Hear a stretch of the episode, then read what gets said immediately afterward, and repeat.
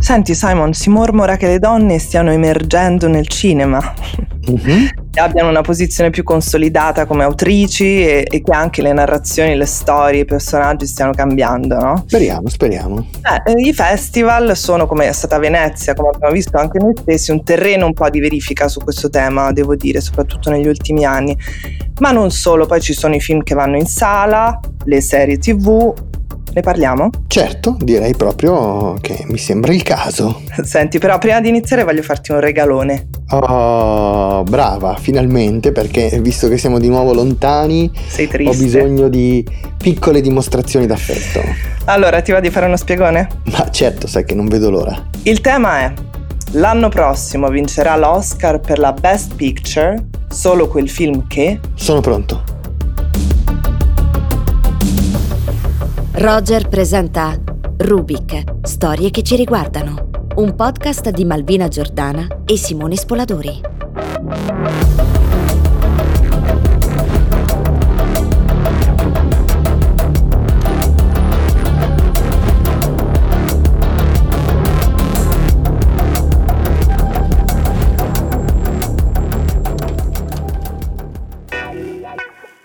Allora Simon, eccoci qua, cosa dice l'Academy? Allora, per farla breve possiamo dire che per essere candidato agli Oscar un film dovrà rispettare alcune regole di inclusività rivolte a categorie o gruppi etnici fino ad oggi discriminati o identità di genere sottorappresentate e deve farlo sotto quattro punti di vista. La trama, la troupe, insomma tutti quelli che lavorano al film, gli stage e la formazione associati al film e infine l'aspetto promozionale. Bene, quindi per ciascuno di questi aspetti, se ho capito bene, il film dovrà rispettare le cosiddette percentuali di inclusività, no? Esattamente.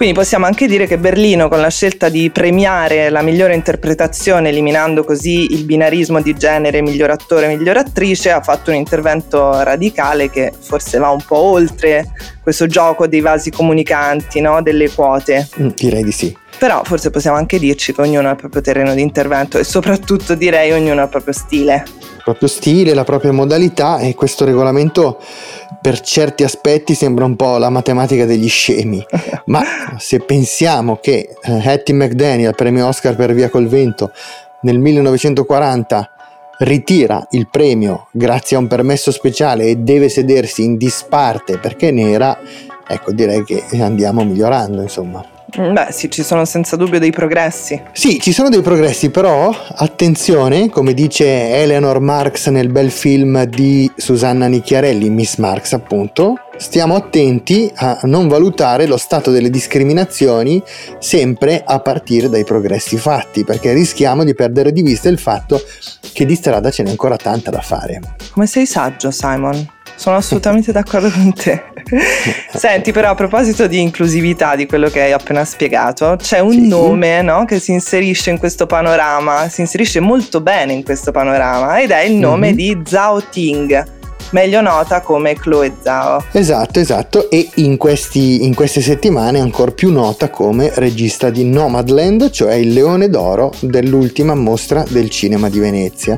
E ti proporrei di parlarne con il nostro primo ospite di oggi, che ne dici? Assolutamente sì, apro subito i microfoni.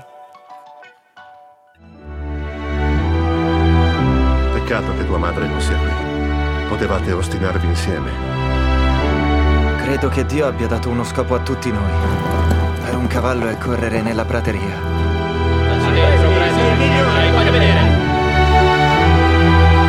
Per un cowboy è cavalcare.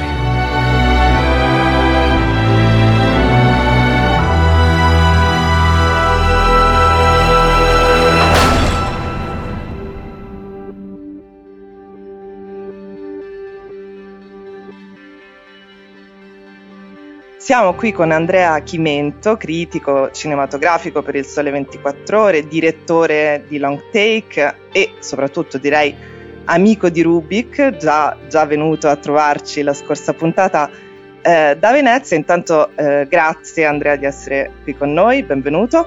Grazie mille a voi per l'invito, è sempre un piacere essere con voi. Benvenuto Andrea, ciao. Grazie, grazie Simone, ciao. Senti Andrea, io approfitterei di te in questo modo. Adesso Venezia è finita, si è discusso molto dei premi, ci sono state le solite polemiche, scontentezze, ma le mettiamo da parte. Però ecco, mh, la vincitrice del Leone, del Leone d'Oro, con questo film Nomadland di cui molto si discute, è questa regista eh, cinese di Pechino, però direi americana d'adozione, che è Chloe Zhao, e che ha un percorso direi piuttosto interessante, che molto curioso, quindi eh, su cui ti chiederei diciamo, di entrare nel merito, soprattutto rispetto ai suoi film, dicendo anche solo semplicemente che dopo tre film indipendenti, diciamo così, approda adesso a fare un Marvel quindi un blockbuster, un colossal pazzesco che uscirà forse nelle sale nel 2021, è stata consacrata prima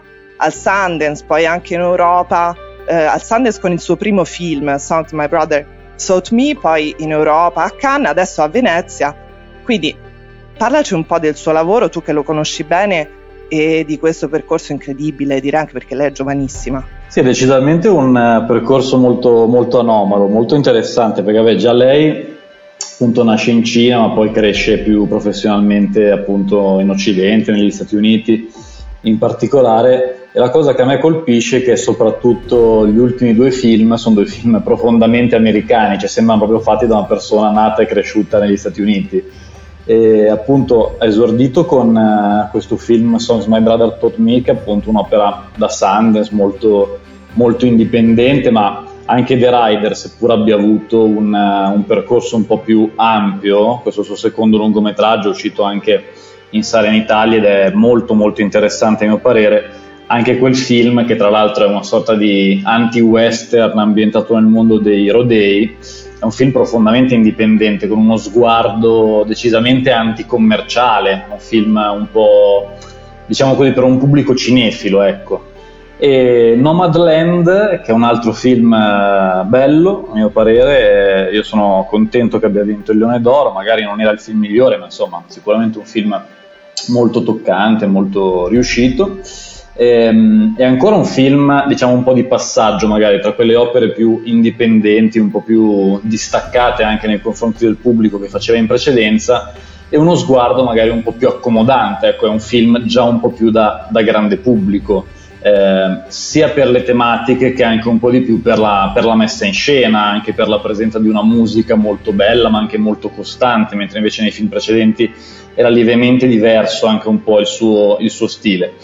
Ed è interessante che dopo questi due film pienamente indipendenti, questo Nomadland che diciamo ancora ha uno sguardo comunque abbastanza indipendente, un po' una via di mezzo diciamo tra l'indipendenza e Hollywood, adesso il prossimo anno uscirà un film, in teoria il prossimo anno almeno come, come idea, che invece è tutt'altro, perché qui entriamo proprio nel territorio del, del, commerciale puro con un film della Marvel ad altissimo budget, gli Eterni. come Gli Eterni, esatto, quindi un'opera attesissima con un grande cast, c'è davvero qualcosa di molto strano, a mio parere anche un po' di rischioso eh, come scelta per, per lei e per la Marvel, ma sono molto curioso. Sì, di rischioso perché chiaramente è un, un, progetto che ribalta completamente quella dinamica indipendente di cui parlavi prima, mm-hmm. però è anche un passaggio estremamente significativo e importante, e ne parlavamo anche prima con Malvina perché una donna è chiamata a dirigere un progetto di questa, di questa portata. Quindi segno che evidentemente al di là delle, eh, in aggiunta alle modifiche ai regolamenti dei premi di cui si è molto parlato in queste settimane, c'è qualche cosa che si sta muovendo e sta cambiando. Sì, esatto, c'è un po' anche il caso magari di Wonder Woman, no? che è diretto da Patty Jenkins, altro film di cui uscirà il sequel molto atteso, però eh, sicuramente è molto interessante come anche l'industria americana di questo livello commerciale e via dicendo stia iniziando a puntare molto anche su delle registe donne. E, ehm, ed è molto interessante questa scelta comunque di un'autrice come dire molto molto forte da un punto di vista proprio autoriale, artistico. Ecco, cioè mh, i film di Chloe Zhao, Nomadland compresi, sembrano dei film profondamente indipendenti ma anche nel senso proprio di una grossa autonomia di sguardo. Eh, con sì, gli Eterni invece bisognerà un pochino sottostare anche alle regole della Marvel, giustamente vedremo un po' insomma cosa viene fuori. Anche perché sono film che hanno, eh, mi riferisco soprattutto a The Rider e a Nomadland, che hanno un passo molto lento, uno sguardo contemplativo, per cui riesce effettivamente complesso poter immaginare questo tipo di sguardo declinato su un blockbuster come Gli Eterni. Tra l'altro, lei è, mi sembra una delle più interessanti autrici in grado di raccontare in maniera autentica un certo tipo di America, cioè non sono soltanto film molto americani questi, ma sono mm-hmm. anche film che riescono a ritrarre quelli che stanno ai margini di, di, quello che spesso noi chiamiamo il sogno americano, che comunque stanno ai margini della, della società. Assolutamente, anche il fatto un po', adesso io l'avevo un po' utilizzato per The Rider, però anche gli altri due film, se vogliamo, potrebbero essere un po' considerati un po' degli anti-western, chiaramente uso un termine un po', un po', forte con un collegamento a un genere classico, insomma così importante. Però diciamo che c'è questo sguardo proprio sulla prateria americana, diciamo così, sulle, mh, sulla provincia americana, ma poco uno sguardo legato, diciamo così, a cittadine, a spazi urbani, magari già trattati, qui si va proprio un po' nel, come dire, in mezzo alle lande desolate, in mezzo, diciamo così, al deserto, in mezzo... Nei campi lunghi, diciamo così. Eh, altro che, esattamente. E, ed è molto interessante questa cosa anche perché poi è un po' lì che vengono fuori anche questo passo un po' più, come dire, meditativo, ecco, che, come dicevi anche tu giustamente Simone, questi film hanno e anche i silenzi, cioè i film di Chloe Zhao sono spesso dei film di silenzi. Adesso con gli Eterni voglio un po' vedere quanti silenzi effettivamente ci saranno in un film con così tanti, immagino, rumori, effetti speciali. Vietati i silenzi da, dalla Marvel. Esatto. Beh, diciamo un'autrice perfetta per, per l'Academy, no? per queste nuove regole che stanno cambiando tanto la scrittura dei film quanto poi eh, invece le produzioni che ci stanno dietro, no? Assolutamente sì, ma infatti guarda, io penso che Nomadland possa dire la sua anche agli Oscar ampiamente. E ti dico, io sarei anche contento se se lo merita, poi per carità non è, non è un capolavoro a mio parere, non è magari neanche un grande film, però è un film fatto bene, un buon film con tanti spunti di riflessione e in America so che è piaciuto moltissimo alla critica, forse anche più che, che in Italia e insomma penso che già l'Academy l'abbia abbastanza inquadrato tra i possibili candidati al miglior film, alla miglior regia per, per il prossimo anno. Bene Andrea, allora ti ringraziamo e naturalmente ti inviteremo a breve di nuovo con noi. Volentieri, volentieri, vi aspetto, aspetto l'invito. Un abbraccio, ciao ciao. Grazie, ciao Andrea. Un abbraccio a voi.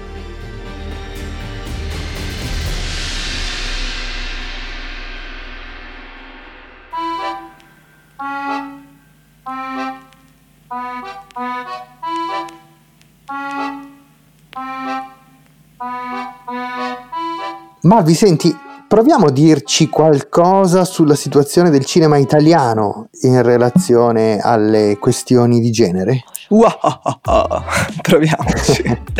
no, argomento complesso, però possiamo dare qualche sì, spunto, sì. qualche numero e qualche percentuale per rimanere in tema di Hollywood. Allora io direi, se non sei contraria, che vorrei specificare, secondo me, che il modo corretto per vedere le cose è quello di collocare le problematiche del settore audiovisivo nel contesto complessivo dei gap di genere, eh, prendendo quindi in considerazione uno scenario che includa anche altri settori della, uh, della società e della vita culturale economica.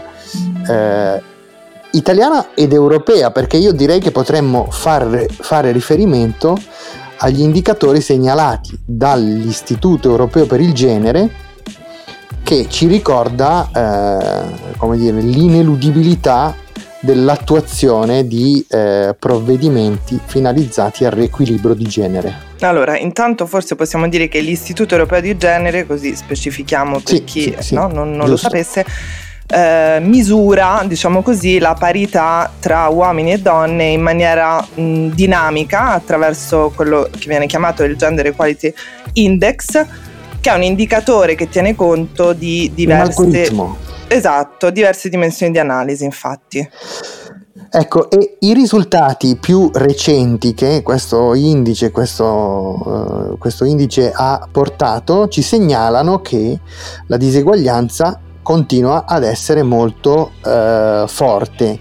Eh, ricordiamo ai nostri eh, ascoltatori e agli amici di Roger che proprio in uno dei nostri podcast, eh, Milano-New York andata e ritorno, la nostra Giulia Pozzi ha intervistato Tiziana Ferrario, giornalista molto nota soprattutto per avere condotto per diversi anni il TG1 e che ha posto l'attenzione su dei dati molto precisi e impietosi. E cioè Tiziana Ferrario ci ha ricordato che in Italia lavora soltanto il 49% delle donne e che le donne sono pagate in media il 20% in meno degli uomini, il che significa invecchiare con una pensione più bassa e con meno soldi. Mentre eh, in Europa dobbiamo ricordarci che dopo Malta l'Italia è il paese con la massima disparità salariale. Pensa a proposito di questo, Simon, che il divario di genere in tutto il mondo è tornato ad ampliarsi nel 2017 con il peggioramento della situazione per le donne in 60 paesi del mondo, quindi sostanzialmente al ritmo attuale le donne non raggiungeranno probabilmente la parità economica con gli uomini fino al, senti qui, 2234. Mi sa che non ci saremo per esatto. vederlo, ma non peraltro, ci sarà più Rubik per il 2234. Esatto. No, peraltro, Simon, posso dire una cosa? Come se il mondo Vai. fosse diviso solo in donne e uomini, no? Già partiamo mm-hmm. con una storta alla caviglia. In Italia il cinema e l'intera industria audiovisiva continuano a essere un mondo maschile per semplificare, possiamo dire così, davanti e dietro la macchina da presa. Allora, ti voglio dare un po' di dati, ti rubo il ruolo. Vai, vai, a proposito di violenza, questi dati sono, sono cioè, fanno violenza, forti, eh? esatto. sono violenti. Allora, eh, le regie dei progetti in Italia sono per mh, mm, l'87%, anzi forse quasi l'88% eh, fatte da uomini e per mm. eh, il 12% fatte da donne. Le sceneggiature sono per il 78% di uomini e per il 22% delle donne. L'88% dei film e finanziamento pubblico italiano sono diretti da uomini. Vado avanti, eh? Dimmi tu basta. Vai, vai. Solo il 21% dei film prodotti dalla RAI hanno una regista donna. Sempre stiamo dividendo un po' il mondo così a compartimenti, però mh, ci capiamo. Il 25 partiamo dalle basi, insomma. Partiamo dalle basi, sì. Il 25% delle produttrici sono donne, percentuale che diminuisce quando il ruolo diviene più importante, e il 14% eh, sono sceneggiatrici. Nelle truppe, Nelle truppe, macchiniste, operatrici e foniche sono meno del 10% e sono il 6% le direttrici della fotografia e eh, compongono le colonne sonore solo il, senti qua, 6%, cioè le donne Poche sono solo il 6%. Le musiciste, esatto. Sono invece in maggioranza nei dipartimenti dedicati a, indovina un po', Beh, casting, trucco e parrucco, costumi, insomma nulla di nuovo, però questi dati... Ecco, quindi eh, proprio siamo eh, nella, uh, nel consolidamento degli stereotipi e tuttavia, esatto. nonostante siano in evidente inferiorità numerica rispetto agli uomini, le registe italiane uh, rappresentano una parte consistente del valore artistico del nostro cinema e tra le registe c'è anche Susanna Nicchiarelli, che è, diciamolo, la nostra preferita. Sì di cui abbiamo visto e apprezzato a Venezia Miss Marx e di cui avevamo molto amato anche due dei suoi film precedenti, Cosmonauta e soprattutto il bellissimo Nico 1988. Bellissimo. E guarda un po', sorpresa delle sorprese, Susanna Nicchiarelli ci ha raggiunto ai nostri microfoni per parlare proprio di Miss Marx. Uh, della, alla miglior sceneggiatura per Lazzaro Felice, tra l'altro è stato definito da Bon Joon-ho eh, il famoso regista coreano di Parasite, un incredibile miracolo cinematografico, molto, molto carina questa Grande cosa. Bong. Sì. Eh, e l'ultimo progetto di Rohrwacher riguarda due pos- episodi dell'amatissima serie L'amica geniale. Ora, eh, ti cito un altro nome, Malvi, Laura Lucchetti, che è una regista che ha un nome forse meno ehm, eh, noto, ingiustamente meno noto di altri, eppure ha eh, realizzato delle opere che hanno un grande eh, respiro internazionale, in particolare il suo secondo lungometraggio, Fiore Gemello, è stato presentato al Toronto Film Festival e racconta in modo molto efficace la storia di un bellissimo personaggio femminile, Anna, figlia di un trafficante di migranti che eh, una, eh, stringe una relazione con un clandestino ivoriano. E mi viene in mente, mentre, mentre stiamo parlando, anche Paola Randi, regista eh sì. di Tito e gli alieni, di cui abbiamo forse già parlato qualche puntata fa. E Netflix, che è furbetto, l'ha infatti scelta insieme a Francesca Comencini e a Susanna Nicchiarelli per girare la serie televisiva che è stata attesissima Luna Nera e che però possiamo dirci che diciamo, eh, non è, è stata all'altezza ecco, delle, delle registe che abbiamo, o dei film delle registe che abbiamo nominato.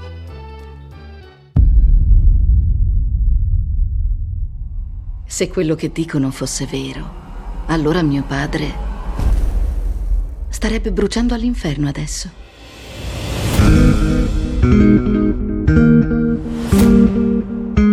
Si è meritato il riposo. Ora tocca a me vivere! Eleanor Marx. Ci sono leggende su di lei che resiste a un lungo interrogatorio della polizia.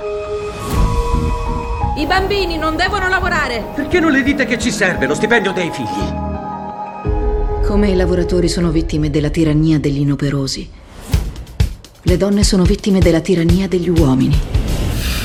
Devo lavorare.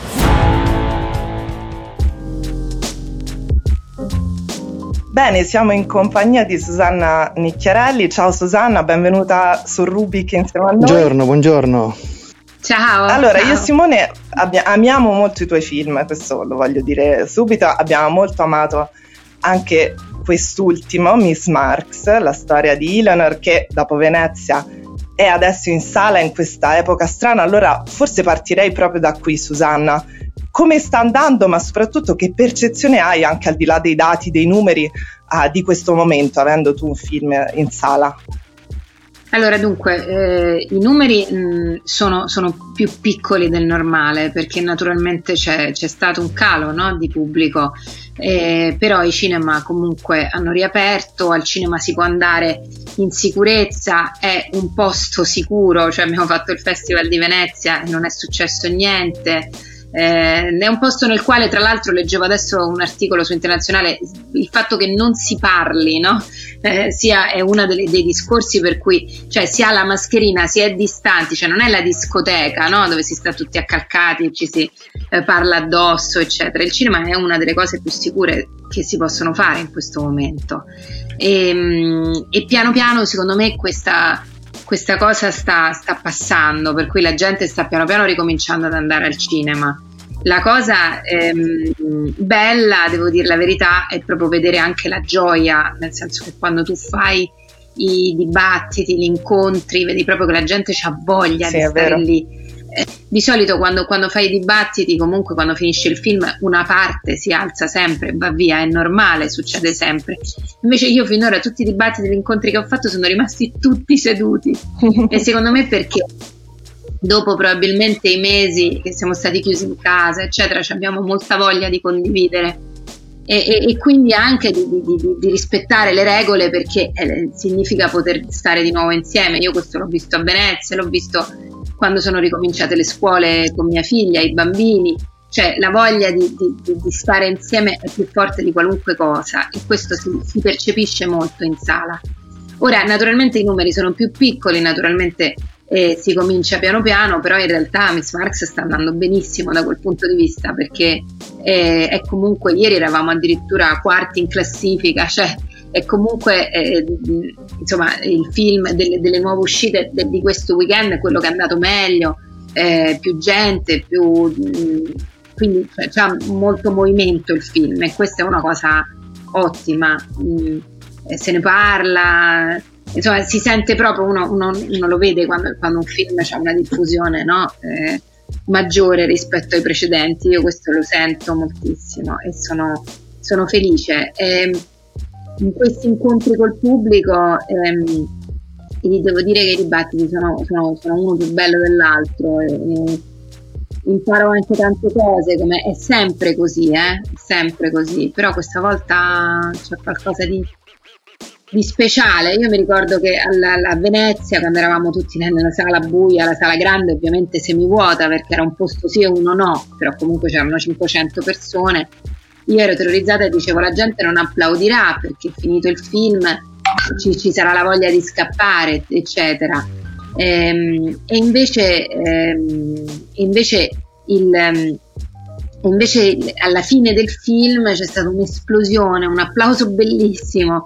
È stato veramente commovente e questo mi ha, mi ha, rincuorato, un po' la, l'applauso è durato tanto, un po' la stessa cosa di adesso andare in giro per le sale, c'è un ritorno al cinema che, che secondo me è molto significativo perché significa che il cinema io credo che risulterà anche a questa prova. Susanna, volevamo anche noi farti qualche domanda sul tuo film e sul tuo cinema. Prima cosa che volevamo chiederti è eh, del lavoro che hai fatto per costruire il personaggio di Eleanor Marx, a partire da una considerazione che abbiamo fatto, e cioè che in tutti i tuoi film, sicuramente anche in Cosmonauta e in eh, Nico, tu fai un lavoro molto particolare, molto eh, originale eh, sulla storia e, e, sull'immaginario. In un certo senso ci è sembrato che questo Miss Marx fosse per certi versi un film legato a Cosmonauta e a Nico. Ecco, come hai costruito il, il personaggio di Eleanor in questa direzione?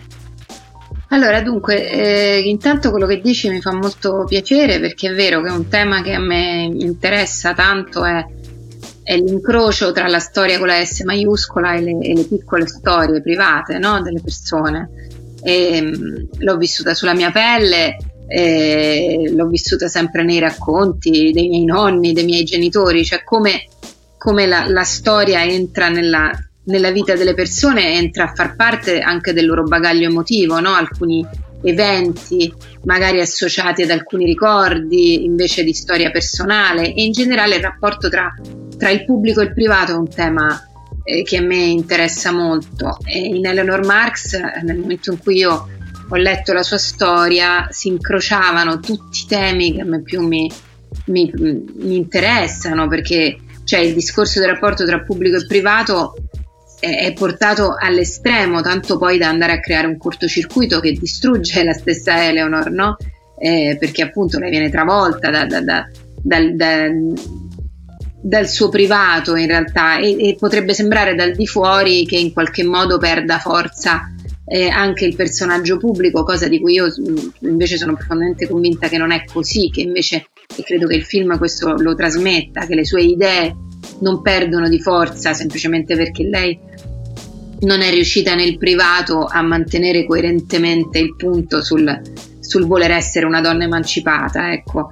Eh, però il, il il, il lavoro su, su, su, questo personaggio e naturalmente poi il lavoro sul passato comporta sempre un lavoro su un immaginario, un immaginario eh, che è più un riferimento l'immaginario che la realtà storica, no? anche con Cosmonauta io avevo lavorato come riferimento eh, con i musicarelli, Grisi, musical anni 60 eh, e quindi un, una, un una, specie di immagine iconica no? degli anni 60 Stessa cosa qui, abbiamo lavorato nello stesso modo sull'Ottocento, eh, cercando al tempo stesso però di, di, di raccontarla in maniera diversa. Ehm, il personaggio di Eleanor, è, cioè il lavoro su un personaggio realmente esistito dal punto di vista creativo, è, insomma, devo dire che è, è molto più.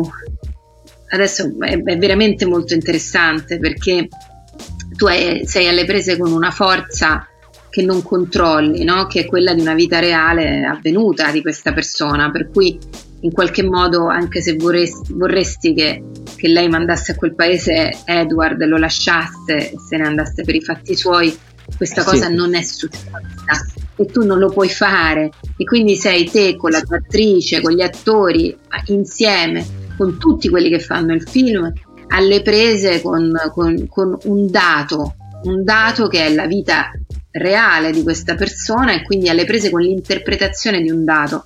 E quindi il film diventa l'interpretazione di questo dato che poi tu consegni al pubblico tante volte senza tutte le risposte per questo dico che sono belli i dibattiti perché tante volte nei dibattiti le persone hanno idee diverse, per esempio sul perché Eleanor alla fine si toglie la vita, perché ehm, cioè rispetto all'idea superficiale che a me mi ha attirato all'inizio, no? che era eh, la donna che ha tradotto Madame Bovary fa la fine di Madame Bovary, no? Eh, è, si è rivelata invece un, un, un, lavoro infinitamente più complesso e quindi più Senti Susanna, a tal proposito direi che questo, diciamo, questo conflitto no, che tu racconti eh, tra la fiducia nel pensiero, mettiamolo così, e, e il fluire della vita, no, il quotidiano, quello di cui insomma stavi parlando e che si sintetizza eh, bene nella vita di questa donna straordinaria emerge nel film mh, attraverso il carattere carismatico di questa militante, no? che è un lavoro che io immagino, ecco, così da spettatrice, facciamo finta di essere in un dibattito alla fine del film, io eh, da spettatrice ho immaginato che fosse un lavoro che hai costruito attentamente con, con l'attrice, no? con Romola eh, Garai, ma che è forse una cosa anche che noi spettatori riconosciamo oggi, perché in questa fase storica che stiamo vivendo il protagonismo, o meglio, è una parola questa che un po' giornalistica non mi piace tanto, direi piuttosto proprio il carisma e la forza eh, delle donne è evidente, evidente non solo nella nuova ondata femminista e nel Me Too che attraversa il cinema, ma in generale, quindi penso alle lotte black o penso comunque ai movimenti antagonisti per la democrazia in Europa nel mondo. Allora mi chiedevo, eh, è una cosa su cui hai lavorato attentamente questa costruzione di questa forza eh, propriamente eh, di Eleanor o è una cosa anche che noi finalmente riconosciamo no, come spettatori e come abitanti poi di questo mondo? Ma guarda, devo dire la verità, io uno dei motivi per cui ho scelto Romola è perché lei questa cosa ce l'aveva. Cioè, nel senso che mh, Romola ha una forza e la capacità, secondo me, di, eh, cioè una protagonista, insomma, come si dice, eh, ed io l'avevo visto delle cose sue eh, fatte, fatte, prima, eh, soprattutto mi ero innamorata di una versione di Emma di Jane Austen che ha fatto di quattro ore per la BBC qualche anno fa, un bel po' di anni fa, era giovane quando l'ha fatta, però eh, il modo in cui aveva portato questa storia no? per quattro ore sulle sue spalle. Una, lei ha un magnetismo particolare e questo è stato uno dei motivi per cui mi è piaciuta lei, mi è piaciuta anche perché quando l'ho incontrata tutte le cose che ha detto sulla sceneggiatura erano veramente molto profonde e intelligenti, per cui ho capito che avremmo fatto questo cammino insieme, avremmo lavorato insieme sul personaggio. E, ehm, detto questo, il, il, il carisma, eh, in realtà credo che sia un tema complesso. Eh, io mh, mm, mi viene in mente l'anno scorso ehm, Herzog ha fatto un bellissimo documentario su Gorbaciov e, e, e, a un certo punto, appunto, che siamo d'accordo, è una delle figure più importanti no, del Novecento, e che però diciamo che ha finito la sua vita un po' mh, mm, nell'ombra, insomma, mh, mm, insomma un po' come un fallito, si è allontanato dalla scena politica quando in realtà eh, tutto lo è tranne che un fallito perché ha cambiato il mondo, però il, il, um, ha messo fine alla guerra fredda, ha messo fine alla proliferazione nucleare, insomma cioè, i suoi meriti sono infiniti, però lui, Herzog a un certo punto gli chiede cosa vorresti scrivere sulla tua tomba? E lui dice ci abbiamo provato Ecco, a me questa cosa mi ha fatto mh, veramente tanto effetto perché è molto il discorso anche di Eleanor, cioè la vita del rivoluzionario. Per quanto questo rivoluzionario possa essere forte, carismatico, è la vita privata del rivoluzionario, ma anche la vita pubblica del rivoluzionario non è facile. Eh, fi- è raramente, molto raramente si chiude eh, con una vittoria, no? ce- e per cui il biopic celebrativo no? alla suffragette, diciamo, per carità, eh, alla, alla, alla, sua, alla, sua, funzione importante perché è un film che, che parla a un grande pubblico eccetera. Però eh, secondo me lascia un po' il tempo che trova perché la verità è che la complessità diciamo della rivoluzione eh, e anche proprio del, del, del, carisma stesso dei personaggi. Prendiamo per esempio Marx cioè la, anche, anche Marx il discorso su Marx pure è un discorso a più livelli in questo film il Marx padre, il Marx marito, ci sono tante ombre, no? naturalmente anche sì, nella sì, certo, privata. tante contraddizioni e tante eh, Esatto. coerenze impossibili da, da raggiungere. Per cui appunto secondo me quello che è interessante è, è non fare un film, quello che per me era interessante era non fare un film celebrativo, quindi io sì contavo sul carisma di Eleanor, però io contavo anche sulla sua fragilità, perché volevo raccontare la Sanna, un'ultima domanda che, che ti facciamo è su un altro elemento ricorrente del tuo cinema, eh, che anche qui è utilizzato in modo molto forte e molto originale, che è la musica. Puoi raccontarci qualcosa della riflessione che ti ha portato a fare eh, queste scelte? Beh, la musica è sempre quel, quel mezzo attraverso il quale tu riesci a creare una distanza, insomma, io, io credo che mh, non, non cerco mai di usare la musica in modo solo immersivo, cioè diciamo solo per emozionare il pubblico. Naturalmente la uso anche per emozionare il pubblico, però cerco di usare la musica, siccome io considero, lo considero un attore importantissimo nel- nell'economia del film, eh, la cerco di usare sempre comunque per fare un discorso articolato, ecco, non è mai soltanto un accompagnamento, tant'è vero che io la musica di tutti i miei film l'ho decisa in sceneggiatura sempre. Ehm, se vi ricordate Cosmonauta comunque erano le canzonette anni 60 ma comunque tutte rifatte, reinterpretate perché Sì, non sì, volevo certo. che il pubblico riconoscesse no? oppure con un po' di nostalgia canticchiasse le canzoni ma volevo che le risentisse con, or- con orecchie nuove, con occhi nuovi.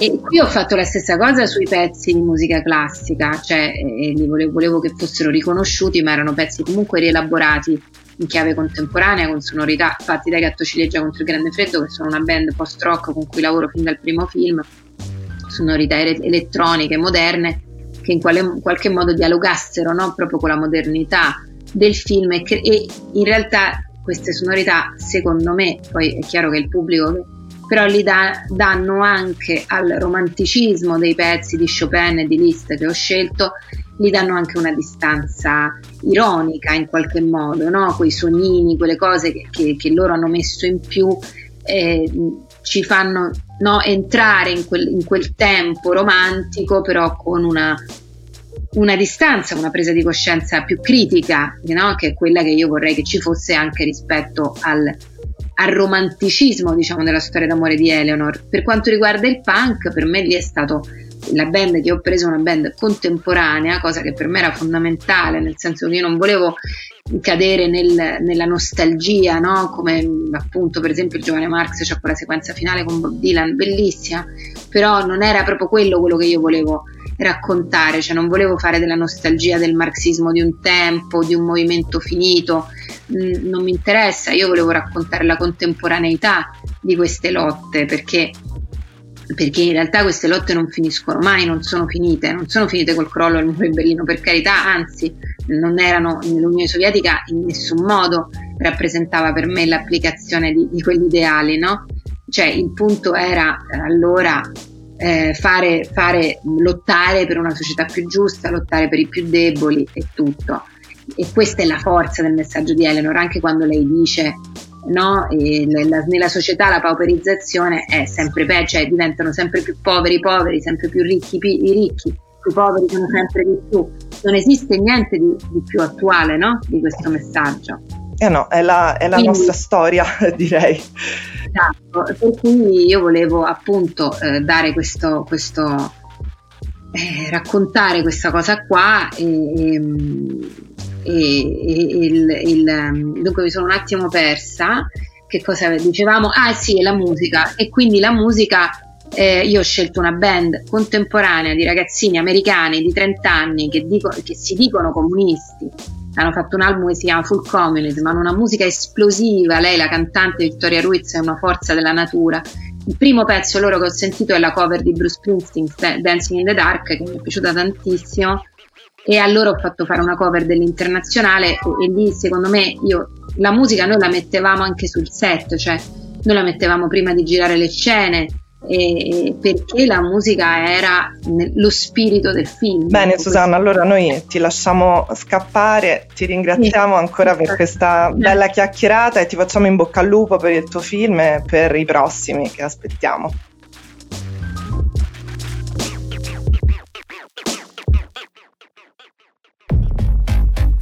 Allora, Malvi, dopo aver parlato con Susanna, ti propongo un gioco. Vai. Mi dici qual è la serie del passato più o meno recente che in assoluto, secondo te, ha il miglior personaggio femminile che riusciamo a ricordare, che riesce a ricordare? Così diamo anche qualche altro consiglio ai nostri amici. Ai quali già abbiamo detto, ricordiamolo, di andare a vedere Miss Marx al cinema e che devono recuperare anche The Rider di Chloe Zhao. E adesso Mhm. sì, consigliamo qualche serie. Anche se, mentre ti proponevo questa cosa, pensavo che faccio fatica a trovare personaggi interessanti andando troppo indietro nel tempo. E eh, in fin dei conti, la prima serie che mi viene spontaneo citare, e non riesco a- ad andare più indietro nel tempo, ed è paradossale perché risale a solo 4 anni fa, ed è Fleabag. E come Mi no. pare essere davvero la serie che ha cambiato il modo di raccontare il femminile in tv. E certo, e in fondo eh, questa è una protagonista che si racconta letteralmente, no? Questo Eh è, sì, già, eh sì, eh sì. è già un E del resto, tratto. aggiungo io, basta un nome, cioè che è Febe Waller-Bridge. Esatto, e ne avevamo già parlato con Ilaria Feole. È indubbiamente una delle autrici più talentuose, più brave della serialità televisiva. Fleabag ha debuttato, come hai detto tu, nel 2016 in effetti su BBC 3 Partiamo dal titolo per dire qualcosa su questa serie, Malvi. Fleabag, cioè la pulciosa. o meglio sacco di pulci, forse Eh, no? Sì ed, è, sì, ed è proprio la protagonista, che è una donna sui 30 anni, single, bassa autostima e una discreta sfortuna nelle relazioni, insomma, una donna per una volta davvero straordinariamente normale nella sua eh, eccentricità, nella sua bizzarria, che vive una vita fatta di frustrazioni, umiliazioni, incazzature piccole, rare, gioie, ma soprattutto filtrate attraverso uno sguardo che definirei dissacrante e beffardo. Real life. Senti, ovviamente insieme a Fleabag dobbiamo citare per forza The Handmaid's Tale, no? Sì, però vedi, siamo, siamo sempre lì perché qui siamo nel 2017 e non riusciamo anche volendo ad andare più indietro. No, è vero, mh, parliamo di, eh, di protagoniste, perché poi personaggi mh, di per sé probabilmente più marginali, eh, femminili, ce ne sono tanti andando indietro, però di protagoniste è, è vero, c'è un po' questa difficoltà. Eppure la serie tratta- è tratta da un romanzo del 1985 di Margaret Atwood, adattato per la TV da Bruce Miller. Sì, è una serie bellissima che beh, soprattutto ha una fantastica Elizabeth Moss come protagonista. Eh sì, allora sai che ti dico Simon?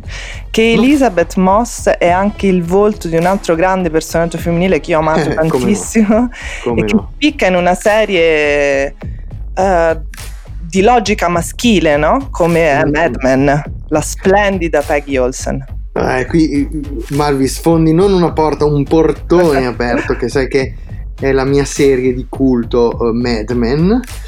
E comunque vedi che non è facile trovare serie che parlino al femminile senza cadere nella trappola di uno sguardo maschile.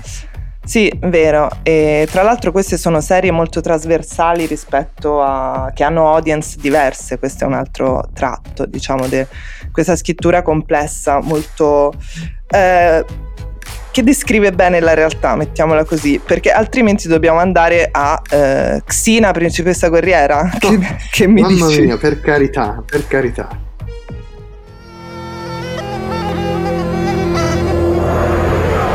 Al tempo degli dei dell'Olimpo, dei signori della guerra e dei re che spadroneggiavano su una terra in tumulto, il genere umano invocava il soccorso di un eroe per riconquistare la libertà.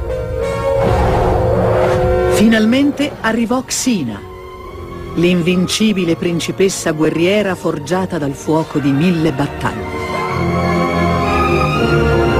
La lotta per il potere.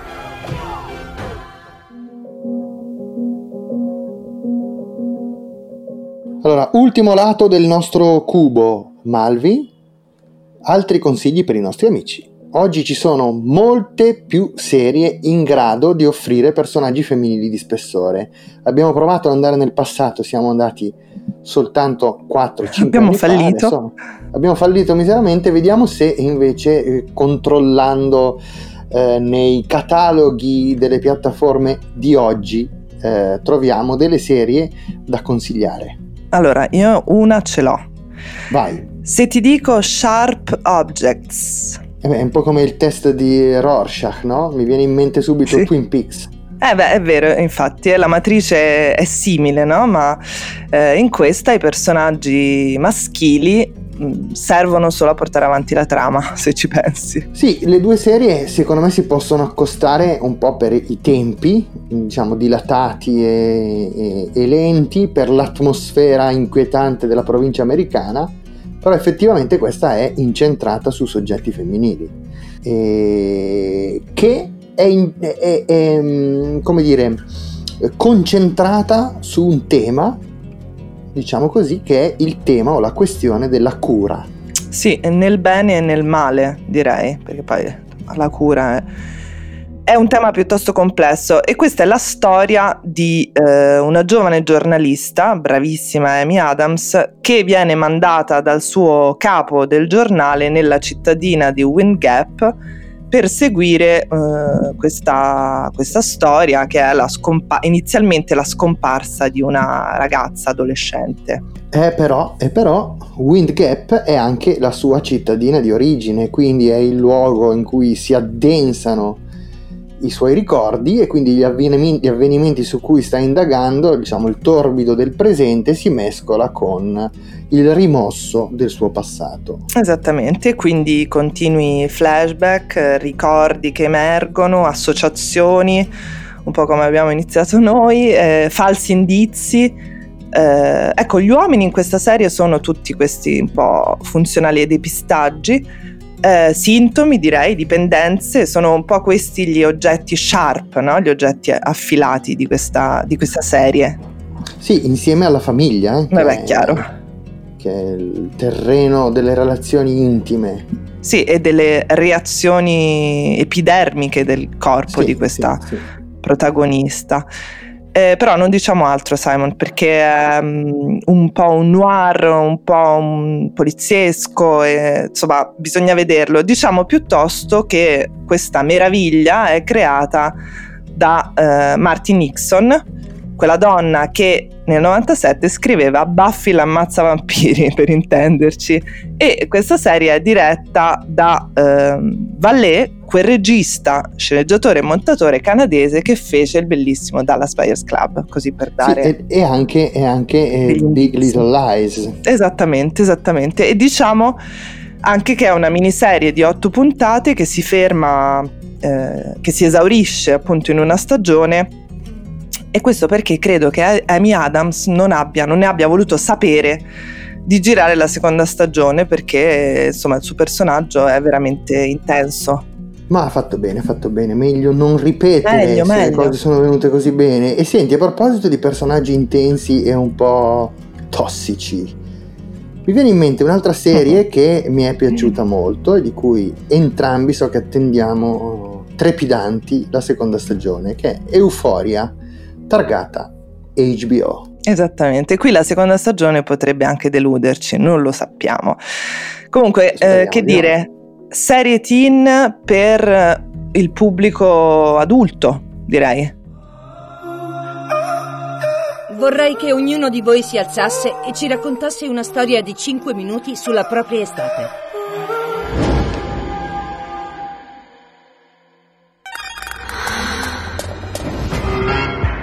A un certo punto devi scegliere chi sei e cosa vuoi. Mi chiamo Ru e sono tossicodipendente. Stai per iniziare un nuovo capitolo. C'è una nuova ragazza in città con cui credo che farai amicizia. Sono Ru. Io sono Jules. È la storia di Rue e Jules, due ragazze meravigliose che guardano l'abisso, diciamo, con gli occhi cosparsi di glitter, possiamo dire così. Meraviglia, certo.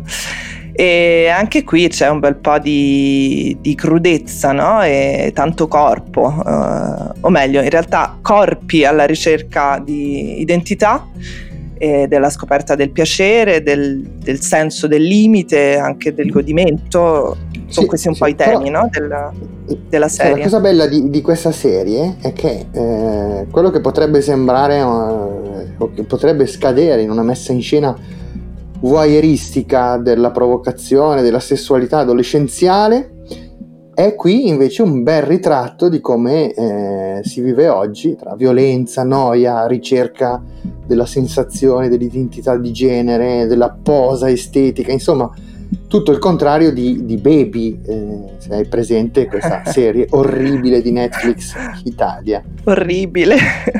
Orribile. Sì, no, con una battuta potremmo dire che in effetti Baby è proprio il contrario, o anzi Euphoria è esattamente il contrario di Baby. Baby è direi una serie misogina che rende goffamente glamour la violenza che talvolta c'è nella realtà adolescenziale, quindi esattamente il procedimento inverso. Senti, me ne viene in mente un'altra. Eh, che ha mhm. sempre come protagoniste due donne, quindi due donne, due amiche, eh, ma non solo, anzi no, nemiche piuttosto, ma non solo, eh, serie britannica per BBC America. Ce l'ho, ce l'ho, ce l'ho, ce l'ho, ce l'ho. Vai. Sicuramente Killing Eve. Ti presento Eve. Salve. Dovrebbe lavorare con noi. È una killer mandata ad uccidere persone influenti. È molto abile e non rintracciabile. E tu vuoi che io... Devi trovarla. E francamente sta iniziando a farsi notare. Lo spillone per i capelli è su tutti i giornali. Ne ho un altro. Non preoccuparti. Una donna è a capo di una sezione solo per trovarti. Non mi prenderanno. Ma potrebbero. Non ce lo faranno. Credo di averla incontrata. Come si chiama? Eve Polastri. Al momento dobbiamo essere discreti. Sarò discreta.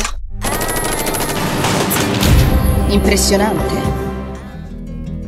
Ma quanto è bella questa serie. Oh, Humor sì, british sì. al servizio di queste due personaggi fenomenali e camaleontiche. Eve Polastri è un agente del controspionaggio inglese che dà la caccia a eh, Villanelle, un'assassina sociopatica.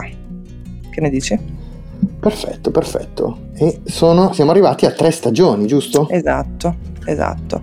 Però possiamo anche dire che è una serie che è un po' una storia d'amore, di ossessione, di giochi altalenanti tra ruoli, dinamiche di potere, no? E comunque anche qui direi che i personaggi femminili sono il battito della serie, no? Mm, mm, mm, ah, meravigliosa, due, meravigliosa, aspetta, eh. è anche la capa di Eve. Uh, Fiona. Shaw, che sarebbe la zia Petunia di Harry Potter, ma anche tante altre cose, un'attrice straordinaria sì, lei. Un'attrice che sa fare veramente di tutto, no? dal fantasy al noir, dal film storico alla commedia. Senti Simon. Eh lo so, ci dobbiamo fermare, lo so, lo so. Ah, perché il, il, tempo vola, il con... tempo vola. Eh sì, senti però Mali, prima di salutarci vorrei dire che dalla prossima puntata c'è una grande novità. Che l'anno vecchio è finito ormai? Eh sì, che, che.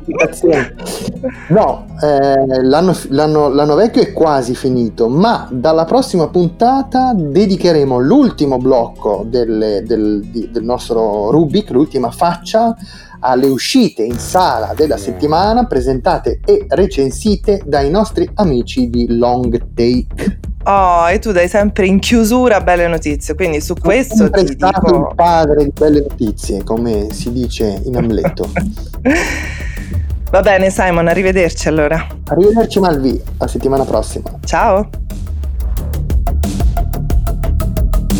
Rubik è un podcast originale di Roger, ideato e condotto da Malvina Giordana e Simone Spoladori. In redazione Beatrice Baccini. Daniela Clerici, Stefania Noiosi, Silvana Maggi e Nicolò Merlini. Sound design a cura di Simone Pavan. Prodotto da Marco Zanussi per Skills Management Group. Tutti i diritti riservati a Skills Management Group.